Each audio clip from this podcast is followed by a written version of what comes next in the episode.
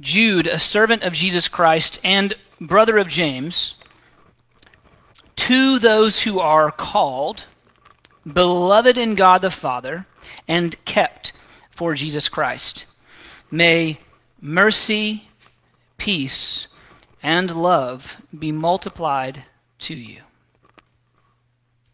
Beloved, although I was very eager to write to you about our common salvation, I found it necessary to write appealing to you to contend for the faith that was once for all delivered to the saints.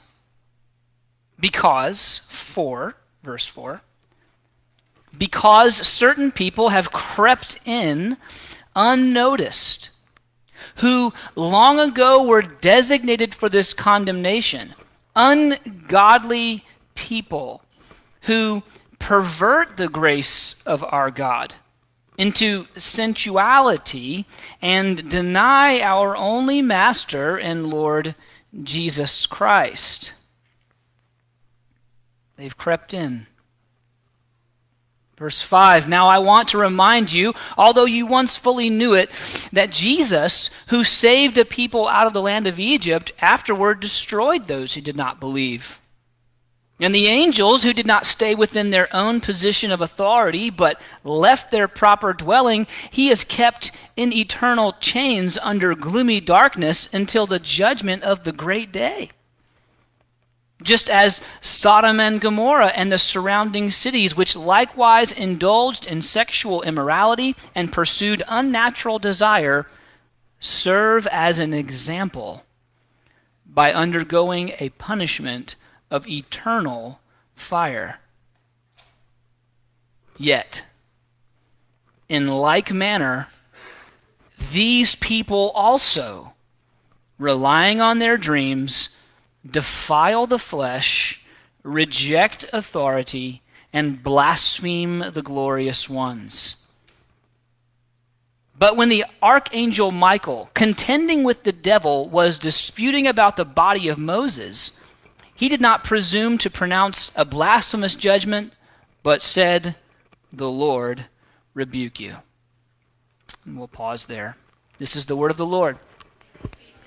Thanks be to God. Father, thank you for your word and how while various passages have very different feelings to them, very different tones to them, from this one about warnings with obscure references to many others that speak of our Father who is a shepherd, who leads us by still waters, to others that give us clear instruction about how to be sanctified or made more into your image by the power of your word washing us.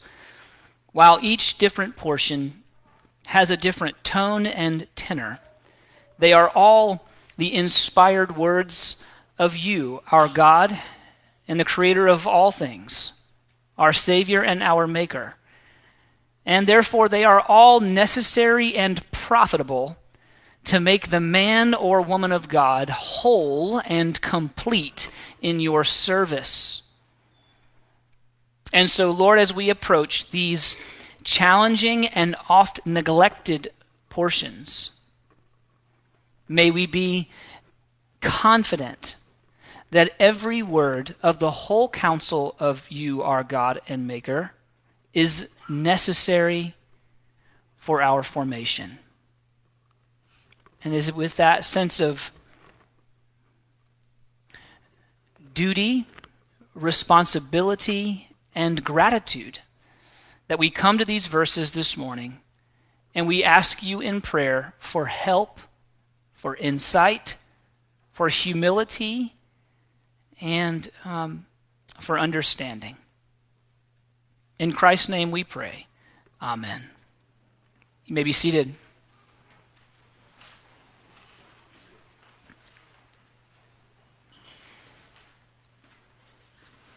I hope that it is with a grateful demeanor that you allow me to pray over you for insight, for help in understanding obscure passages. If you feel that I prayed that over you presumptuously, because you already understand this portion of Jude perfectly, I apologize, and I'd like to invite you to come forward and teach this for me. No, it's just weird stuff, right? It's weird, wild stuff. In his letter to Titus, who is a disciple of Paul, who Paul essentially commissioned and left on the island of Crete, Paul says, "This is why I left you there, Titus, to appoint elders in every town." Elders, plural, in every community where there is a church, a body of believers forming, they need elders. They need guides, leaders, overseers, shepherds. It's all part of God's equation. We don't just have his word and go live on an island like Tom Hanks in Castaway. That's not the point of our Christian faith. We got the Bible and ourselves, and we have everything we need. The Bible is sufficient. But the prescription was the perfect scriptures, the community of the saints, and the oversight and watch care of the elders. In doing so, he said, however, not any man who aspires to this office is qualified. It's a good thing to desire, and if there are many men who desire such a post, that is a good thing, and they desire for a good thing. But these men will live unusual lives in a bit of a fishbowl, and they'll have a particularly unusual task in the life of the church. And so there are a number of prerequisites that these men, these elders, must meet in order to be considered qualified. Among them is that those men should be living lives worthy of imitation. You should be able to look into their private world and not find grotesque sin and hidden hypocrisy. These men should raise their children to fear the Lord. These men should be able to teach the scriptures. And they must be willing to refute false teaching when it shows up. All of these are prerequisites, not some of these, including he must be hospitable, he must not be given over to wine, he must not be greedy for gain. Materialistic is the idea. An elder must meet these qualifications and fulfill these duties, all of them. Paul even goes on to say why this is so important. The men who stand in such places as this one, symbolically and realistically, must be able to do these things and must live these type of lives because deceptive men will use religious contexts to steal from others and satisfy their lusts. It will happen, Paul said. They will try. Right there, if you're curious, it's Titus 1, verses 5 through 10. The responsibility of those who lead in the church is to proclaim the truth and to defend it. This is standard, basic, bottom line qualification for leadership in the church, so says John MacArthur. An essential function of shepherding is to feed the flock and protect the flock from wolves who would otherwise harm them. And it is for this reason that we are studying the letter of Jude. Verse 8 today picks up where we left off last week. Jude says, these examples from history, found in verses 4 through 7, These examples from history serve as warnings of God's judgment. And yet, in spite of these warnings, the purveyors of heresy go on anyway, promoting their falsehood for personal gain. That's verse 8. Yet, in spite of. You see it? This is why you should have your Bible open. Yet, in like manner, these people also. Yet, or in spite of these warnings, in the same way, false teachers also. That's what that first phrase means. In spite of these warnings, Israel, rescued by God, / rescued by Jesus, which is fantastic. When we read it in the Exodus account, we read it as God the Father, God the Creator, God the, right? And then Jude says Jesus rescued them. And you go, whoa, let me go reread Exodus, but let me read Jesus every time instead and just see how that makes my head sort of spin a little bit, right? Jesus rescued Israel out of the slavery of Egypt. However, they abandoned faith in God, worshipped a golden calf, engaged in all types of sexual perversion almost immediately afterward, and then a year later, when God said, here's the land, take it, they did not believe. They said, let's go back to Egypt. And God said, okay, and an entire generation, 1 million+ people perished in the wilderness. Jude says that was a warning to future generations. Angels who mixed up with humans, leaving their station under God's authority, they were bound in eternal chains until the great day of judgment, which, if you take the Revelation account, it is to be presumed from Jude's writing here that these angels who mixed in or intermingled with humans, we're assuming these are the pre-flood days of Genesis.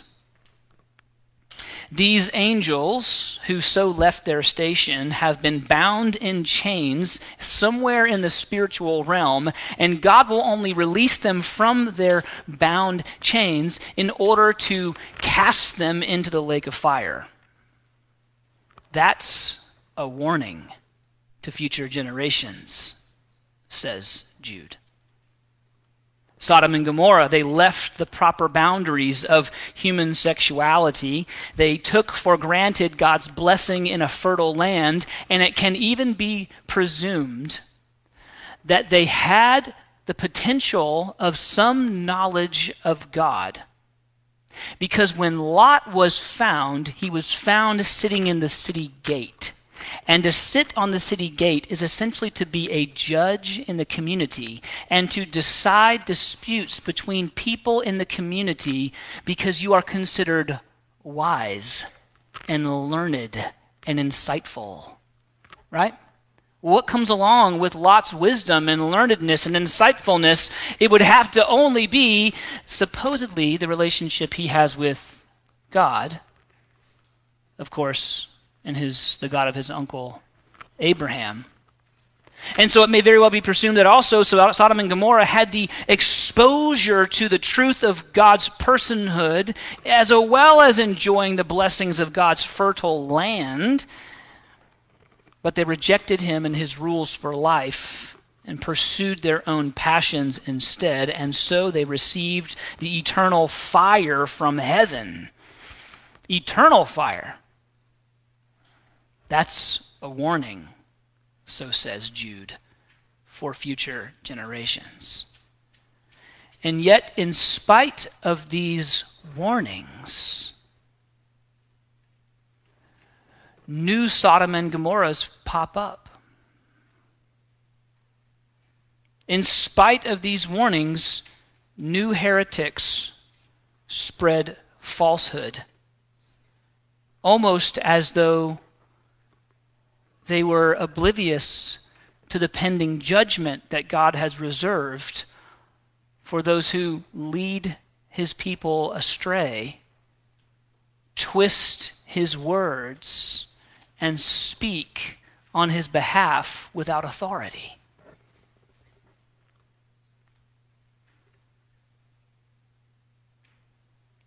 Jude says simply, in spite of these warnings, these new false teachers arising from within the ranks of Orthodox Christianity promote new falsehoods.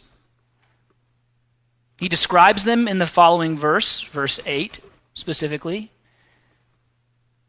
He says they love their sin, they have a disdain for authority, and in various translations it reads that they revile angelic authorities. In the ESV it says they blaspheme the glorious ones. But in most translations, it speaks actually of angelic beings or angelic authorities. It's a strange thing to say. Today we'll consider what the Holy Spirit says through Jude are the characteristics, as you see here, the characteristics of the enemy generals in the long war against God. So character traits, if you will, of enemy generals in the long war against God. We'll look at three characteristics and consider 3 points of application. First and foremost, we observe that they indulge their flesh. Characteristic number one of enemy generals in Satan's army, they indulge their flesh. Again, verse 8. Yet in like manner, these people also, relying on their dreams, defile the flesh. Materialism and sexual perversion almost always accompany false doctrine and false teachers. This is not hyperbole or presumption. It is objective, observable facts.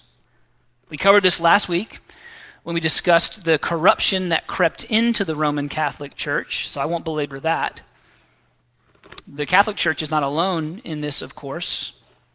Recently, North Point's head of operations, that is North Point Church in Georgia, their head of operations received, and I'm sorry, moms and dads, they received a lap dance from a drag queen and posted the video to the internet proudly. That is the church's head of operations. Many of you know the story of Jimmy Swaggart, who amassed a massive following in television ministry in the 70s and the 80s. He taught an emotionalistic Pentecostal theology. He lived in lavish luxury and was exposed soliciting prostitutes on multiple occasions. Carl Lentz rose to prominence under the heretical Hillsong theology. He lived in New York in lavish luxury, acquired a massive internet following. He hung out with celebrities like Justin Bieber and then was exposed for living a double life of adultery and lies. Friends, in almost every case where false teaching can be found, materialism and or sexual perversion have accompanied it. They go hand in hand. We can observe that historically. It should not then be surprising to us when the scriptures tell us so. Why is that, though? Why can't the false teacher just teach his falsehood? Why does he also have to indulge his lusts and live in lavish luxury? Because this is the characteristic of the general in the army of Satan. They love their fleshy sins. Friends, if you are redeemed and you are in Christ, and you are walking, if you will, hand in hand with the Lord, if you are waking up in the morning with a particular commitment to read the scriptures and to pray and to live a life of obedience to God's commands, let me tell you something, you will sin. You're going to stumble, misstep, misspeak, have occasion for regret, and have need to go to your brother or your sister and say, you know what, 2 days ago I spoke out of turn. I didn't realize it at the time, but the Holy Spirit convicted my heart. You will sin, but you will not love your sin. That's the difference. But these generals in the army of Satan love their fleshy sins. The genuine teacher, however, crucifies his flesh, lives above reproach, is faithful to his bride, and is repentant in a perpetual state of repentance and confession. The first characteristic of the enemies in Satan's army, the enemy generals, is that they indulge flesh. Secondly, Jude says they reject authority. Every critic is a hater, as it were. But just continue with me in verse 8. Yet in like manner, these people also, what people? Verse 4, certain people creeping in, perverting the gospel. Verse 8, these people also, relying on their dreams, defile the flesh and reject authority. They reject authority. The promoters of errant religious notions rely on the strength of their own dreams, their own feelings, and their own special revelations. In doing so, they reject the authority of Scripture, and they insult those who are committed to the authority of Scripture. The dreams, visions, and inspirations take precedent over the authority of Scripture. And friends, just as a side note, most often, you do not find these men standing behind pulpits, something like this one, with a Bible opened on them. You find these men as the center of attention in the room, not symbolically and otherwise behind the authority of the Scriptures. I manuscript every one of my sermons down to the word, and about 90% of what I say every Sunday and beyond is on the paper. So I like my podium. In fact, my father-in-law likes my podium because he likes it when I say what I planned to say, and he gets nervous when I say what he can tell I hadn't planned to say because he is wise. So for that reason, I like my podium, but there's a much bigger picture being painted here every time we gather. It's that I am not the star, my words are not the revelation, I stand underneath and behind the authority of the text of Scripture. You should accept nothing less. These men rely on the strength of their dreams, their feelings. The Lord gave me a special word, they'll say.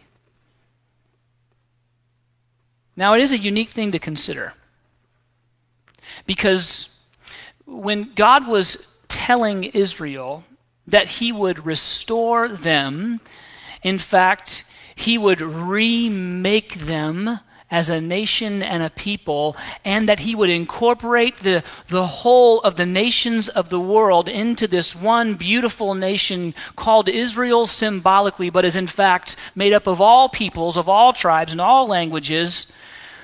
This is how he spoke of what would happen when those days come. Joel 2. It shall come to pass afterward that I will pour out my Spirit on all flesh. Your sons and your daughters shall prophesy. Your old men shall dream dreams, and your young men shall see visions. Even on the male and female servants in those days, I will pour out my Spirit. Shortly after God said those words through the prophet Joel, He was silent for 400 years. No new prophets, no miracles, no angelic visitations. Silence. And then suddenly, shepherds are talking about seeing a band of angels.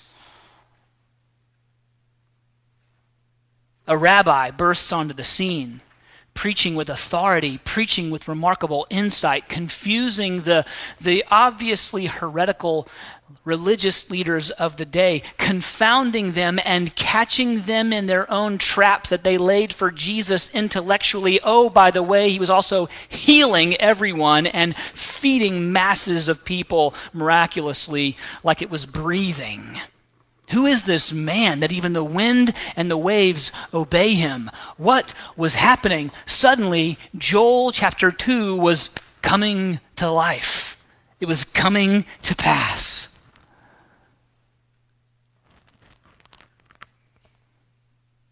Later on,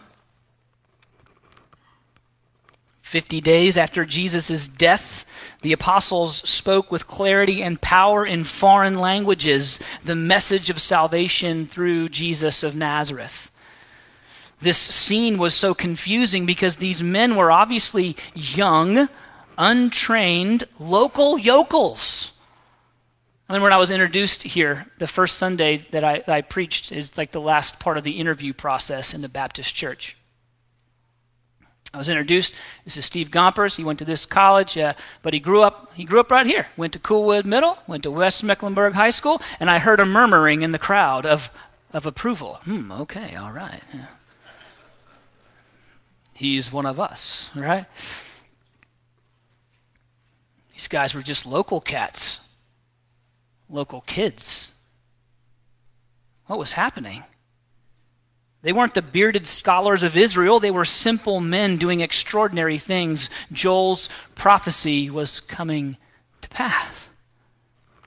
It must have been an exciting time for Israel, whose history is laden with dreams, angelic encounters, and prophetic leadership. Just read the Old Testament. It's replete with miracles and angelic visitations, and prophetic warnings. The fact that such occasions had begun again had to be exhilarating stuff. 400 years of silence, and suddenly, boom, the church was exploding.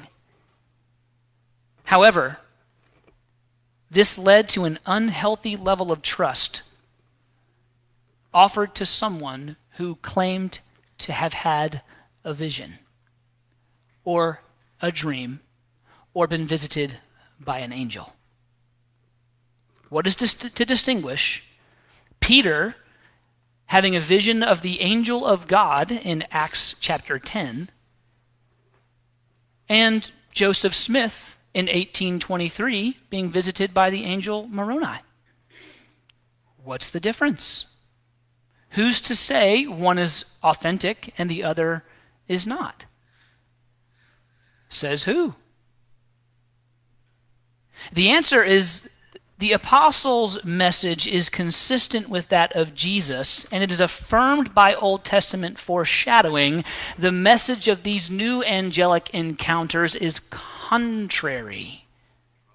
That's the difference. Paul even said, even if I come to you and I start preaching you a different gospel, let me be accursed. Even if an angel appears to you and tells you some other means of salvation, some other definition of Jesus, let him, that angel, be accursed and anyone who listens to him. Paul said, even if I show up next week and start telling you something new, kick me out. How remarkable is that? And yet, here comes an angel. Here comes a dream. Here comes a charismatic speaker. And everyone just goes, wow, this is like nothing I've ever heard before. It doesn't sound anything like that old boring preaching that I grew up with where they just read the Bible and say what it means. This is new and interesting and exciting. And ooh, an angel. What did she look like?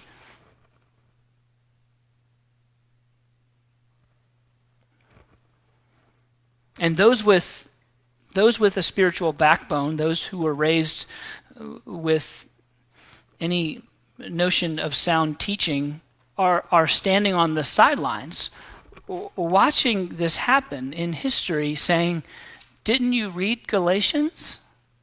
Where Paul says, even if an angel comes, don't listen.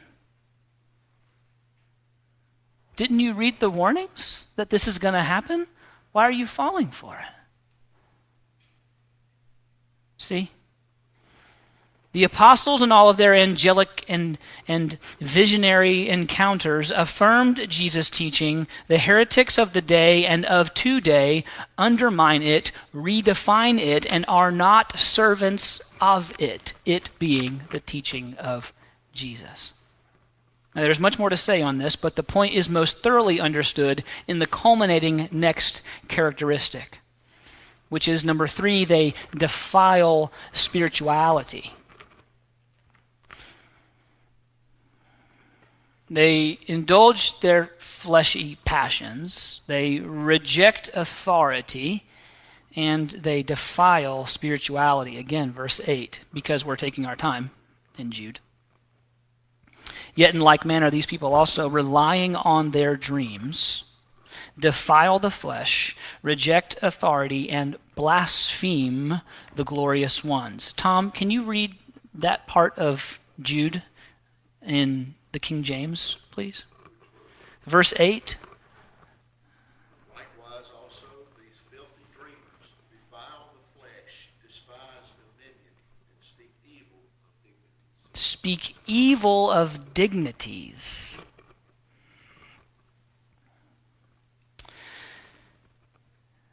These false teachers speak slanderously or boast authoritatively about things that function outside the visible realm. That's the key phrase. They speak slanderously or boast authoritatively about things that happen outside the visible realm. That is to say, inside the spiritual realm, including the person of the Holy Spirit, the message of angels, the nature of spiritual warfare, prayer itself, and God's inspired word. Quote, such ungodly people lack reverence for the mysteries of the spiritual realm. Now, what does that look like?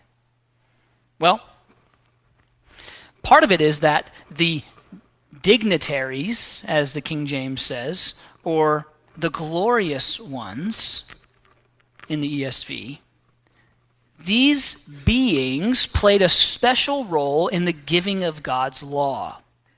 So let's just take a little bit of a journey through the unveiling of the scriptures so that we understand what Jude is saying here. The angels played a special role in the giving of the law. The law that Jesus refers to when he says, heaven and earth will pass away, but my word will never pass away. Deuteronomy chapter 33, Moses is giving a little summary of what happened at Mount Sinai. The Lord came from Sinai and dawned from Seir upon us. He shone forth from Mount Paran. He came from the 10,000s of holy ones with flaming fire at his right hand. Moses is describing when God gave Israel the Torah. And who accompanied him? 10,000s of his holy angels. Listen to this, Acts 7:53. You who received the law as delivered by angels and did not keep it. Galatians 3:19. Why then the law? It was added because of transgressions, until the offspring should come to whom the promise had been made, and it was put in place through angels by an intermediary. Hebrews 2:1-2, therefore we must pay closer attention to what we have heard, lest we drift away from it. That's what we're describing, the drift. For since the message declared by angels proved to be reliable, and every transgression or disobedience received a just retribution, how shall we escape if we neglect such a great salvation? What's the point? Well, the point is the angels played a special role in the giving of the law, the communication of the means of salvation, and the solidification of the new covenant church. The angels played a role in that. What do we have if we don't have the scriptures? We would be most impoverished indeed. And God was accompanied by his angels at Sinai, and the message was delivered through angels by an intermediary, according to Acts 7. And it was put in place by the angels. The angels, I don't understand it. The angels played some special role in God's giving of the law and the means of salvation to a wayward and sinful mankind. That's the point. Are you with me so far? It's not so much that angels brought special messages, it's that angels played a role in giving us this.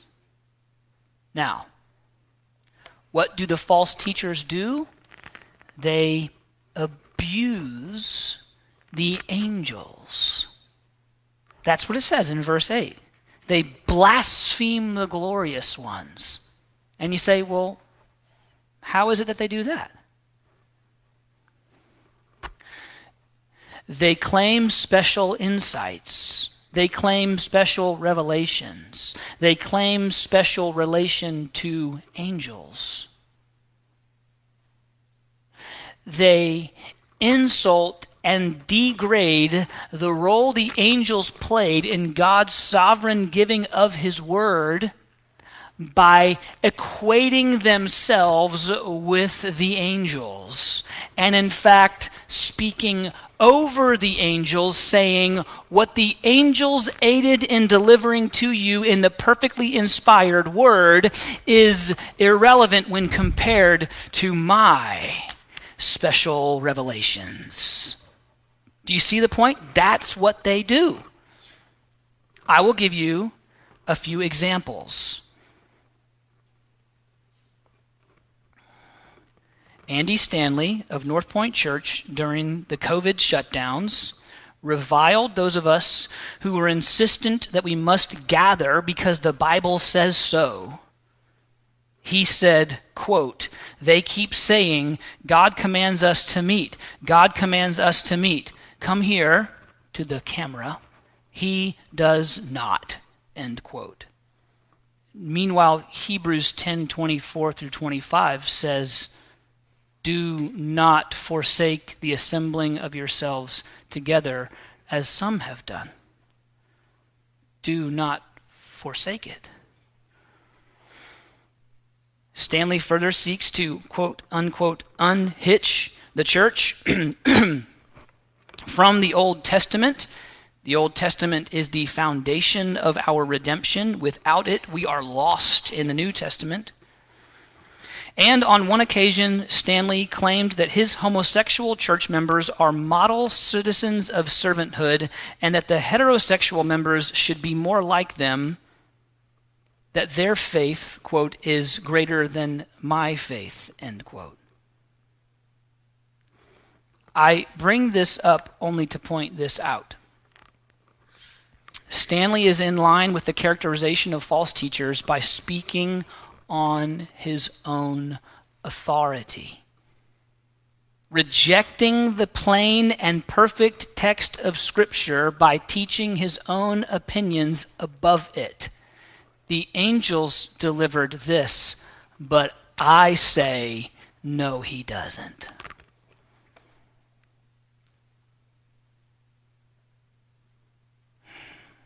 Stephen Furtick once literally, not ironically, not comically, said from the pulpit, quote, "I'm in covenant with God Almighty.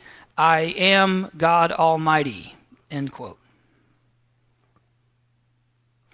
A year later, not addressing this nor ever recanting it, he said in an unrelated sermon, quote, "I am not God," unquote, which is commendable because he's not. But he regularly says things like, "God gave me a special word for you," and then goes on to teach in such a way that his own special insights are superior to the text of Scripture. These actions only serve to confirm his previous assertion that he is in fact God, because he speaks on his own authority. Quote, "God needed someone to represent him on earth, so he made man and woman." End quote. God needed to make you is the message. God needs no one and no thing. But in Stephen Furtick's theology of God, God needs us. God is therefore us. He even once said, "If you don't have faith today, borrow mine. You're gonna make it. I said so." End quote. Thereby making himself the source and object of our faithful expressions toward God. To say, "You're gonna make it, I said so," is to defile spirituality and to speak boastfully about that which happens in the spiritual realm. And so, therefore, by his theological economics, he is God. Once you do those type of linguistic gymnastics, you can say anything you want because you are speaking on your own authority. You need no other. A gentleman with a large church named Rod Parsley, you're probably not that familiar with him, he is of the Word of Faith movement, said, quote, into the television camera, "Somebody is laying hold of a miracle right now. I can perceive it. I can perceive virtue is going forth out of me. I feel your faith pulling on me right now." End quote. A statement like that can only be assumed to be connecting himself with the words of Jesus when the woman in Mark chapter 5 touched the hem of his garment and he perceived virtue or power had gone out from him. And he said, "Who touched me?" To make such a statement is to presume yourself to be the source of healing, the source of virtue. Kenneth Copeland purveys the same idea on his televised preaching show, quote, "When I read in the Bible where God says, 'I am,' I just smile and say, 'I am too,'" end quote. Creflo Dollar said, "I'm going to say this to you right now. You are gods." Each of these men, under the auspices of Orthodox Protestant faith, have elevated themselves above the Scriptures and teach in such a way that their own insights and revelations are superior to the text of Scripture. And Jude characterizes such actions as the abuse of angels or the blaspheming of the glorious ones, because these men reject the Scriptures given by God, accompanied by his angels, and instead speak on their own authority. To illustrate the point, Jude makes reference to something called the Assumption of Moses in verse 9. The Assumption of Moses is a historical Jewish text that recounts an event after the death of Moses where Michael the archangel and Satan are arguing. They're fighting over who gets the body of Moses. Satan says, "I get his body because he's a murderer." And Michael says, "The Lord rebuke you." Now, we're not assuming, nor does Jude assume, that this is canonical, actual evidence of exactly what happened after the death of Moses. We should not assume that just because Jude quotes from the assumption of Moses, that the assumption of Moses should be considered valid text wholesale. We don't have time to explore the reasons why. Maybe we'll get to that next week.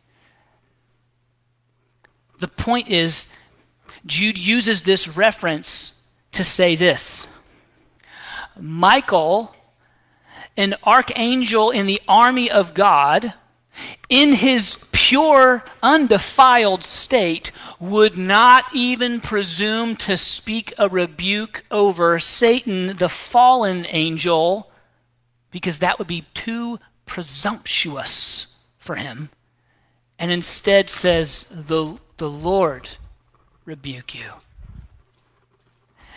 But these men stand in pulpits like this and say, I have a word for you.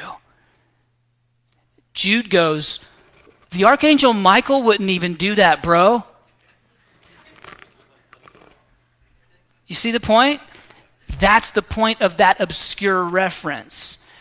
It's not to lead us down an endless rabbit trail of extra-biblical or apocryphal texts, though the exploration of it is fun and enlightening. And we could do another sermon on it right now if we really wanted to. But the nursery workers are already going to wring my neck, so we better wrap this up. Well, in Acts chapter 20, Paul says false teachers will arise from within your ranks. In 2 Peter, Peter says false prophets will rise from within. Let's read those texts together.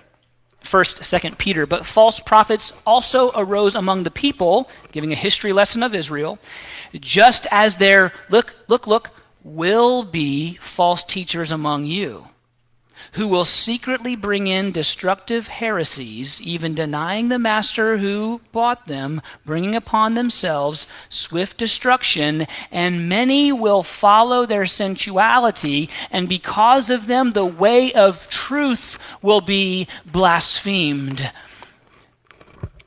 They keep saying, we have to meet. God commands us to meet. God commands us to meet. He does not. The way of truth is blasphemed while the heresy of the man is promoted. Do you see how the two things must go hand in hand? And in their greed, they will exploit you with false words, which is to say, fleece you or squeeze you for your money and for your effort. Acts chapter 20, Paul is meeting with the elders of the local church off the coast of Ephesus. He says, pay careful attention to yourselves and all the flock in which the Holy Spirit has made you overseers to care for the church of God, which he obtained with his own blood. I know that after my departure, fierce wolves will come in among you, not sparing the flock, and from among your own selves will arise men speaking twisted things. They won't just come in from the outside, they'll arise from within. From the seminaries, from the mainline denominations. They will speak twisted things to draw away the disciples after them. Therefore, be alert. Paul warns that they'll come from within. Peter warns that just like false prophets came up back in the day, they'll come up again. Jude says they are here. You see the difference? They're coming. They're coming. They're here. So be on guard. Friends, I don't share this because I enjoy it. I do not. This is not my favorite kind of sermon. I do not hate these men. I hope and pray for their repentance and for their salvation. I share this out of duty. I'm commanded to warn you about false teachers, to protect you from them, and to expose them for the wolves that they are. In each case, whether we go back to last week, speaking of the Roman Catholic Church, or speaking of each of these organizations that these various men run, in each case, there are genuine Christians caught up in the web of these false teachers' lies. They are genuinely trusting Jesus for their salvation, but they are simultaneously being weakly poisoned by false doctrine. They are being robbed of the good food of God's word. These wolves prey on these people by receiving and abusing their tithes and by co-opting their volunteer efforts. Instead of funding an authentic church, these folks caught in the web of deception are funding the ego of these men and their ambitions and their lavish lifestyles and the heresy that the organization promotes. Instead of expending their volunteer efforts in a genuine church, their labors are being used to fuel an apostate church, and their labors and funds give public accreditation to these heretical church-adjacent complexes, which is the best word phrase I can use for a false church. They are church-adjacent complexes.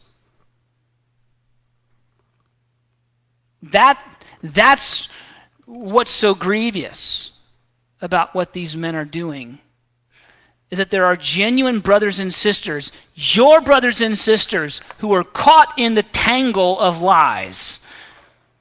And they're expending their efforts and they're giving of themselves, they're giving of their pocketbooks to fuel heresy, ego, lavish lifestyles, sexual immorality, and more. That's the heartbreak of it, friends. Those men will meet their doom, or they will meet Jesus and repent. That's between them and Jesus.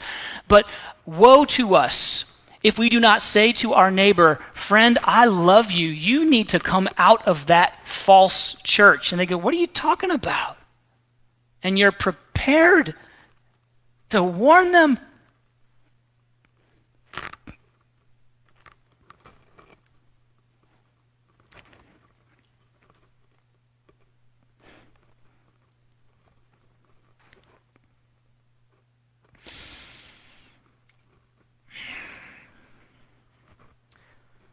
If the body of Christ had been better warned in decades past, been better informed, had been better taught, perhaps these heretics, these apostates, would never have gained such a large and influential following. We can't know for sure. What we do know is that the Church of Jesus Christ has been historically robbed of sound teaching by ambitious men who love their money and love their things. Once the church is robbed of sound teaching, another generation rises up behind them who are raised by parents who are ill-equipped to teach their children to be discerning of falsehood. And so, we note, robbery of sound teaching leads to an open-mindedness to false teaching. Robbery of false teaching leads to an open-mindedness to false teaching. And then men can say, I am God Almighty on the platform, and undiscerning, spiritually starved, uneducated, uncatechized people go back the very next Sunday for a fresh dose of heresy. And so, number one, I would implore you to recognize the mercy of God. His warnings from history were being ignored, Jude 4 through 6. The warnings themselves are evidence of his heart for mercy and forgiveness. The Lord, 2 Peter 3:9, does not wish any would perish, but that all would come to salvation. He is merciful enough to warn.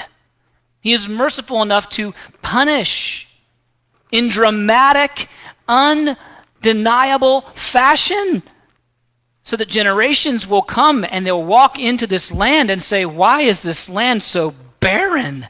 Why is it so salty. Why would nothing grow here when in all the surrounding regions it's so fertile? And the story would be passed down because the fire of God rained down on those who rejected him. Be warned. You see? It's mercy. It's not an act of hatred to call a heretic, it's mercy. It is God's mercy on you to be warned that every man or woman who is called pastor by some organization is not necessarily a purveyor of the genuine gospel. Be warned.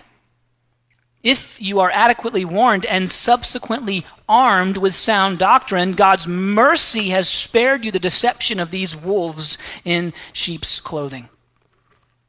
And so recognize his mercy. Number two, I would implore you to recognize that for every false claim, there is a corresponding doctrine. For every false claim, there is a corresponding doctrine. What do I mean?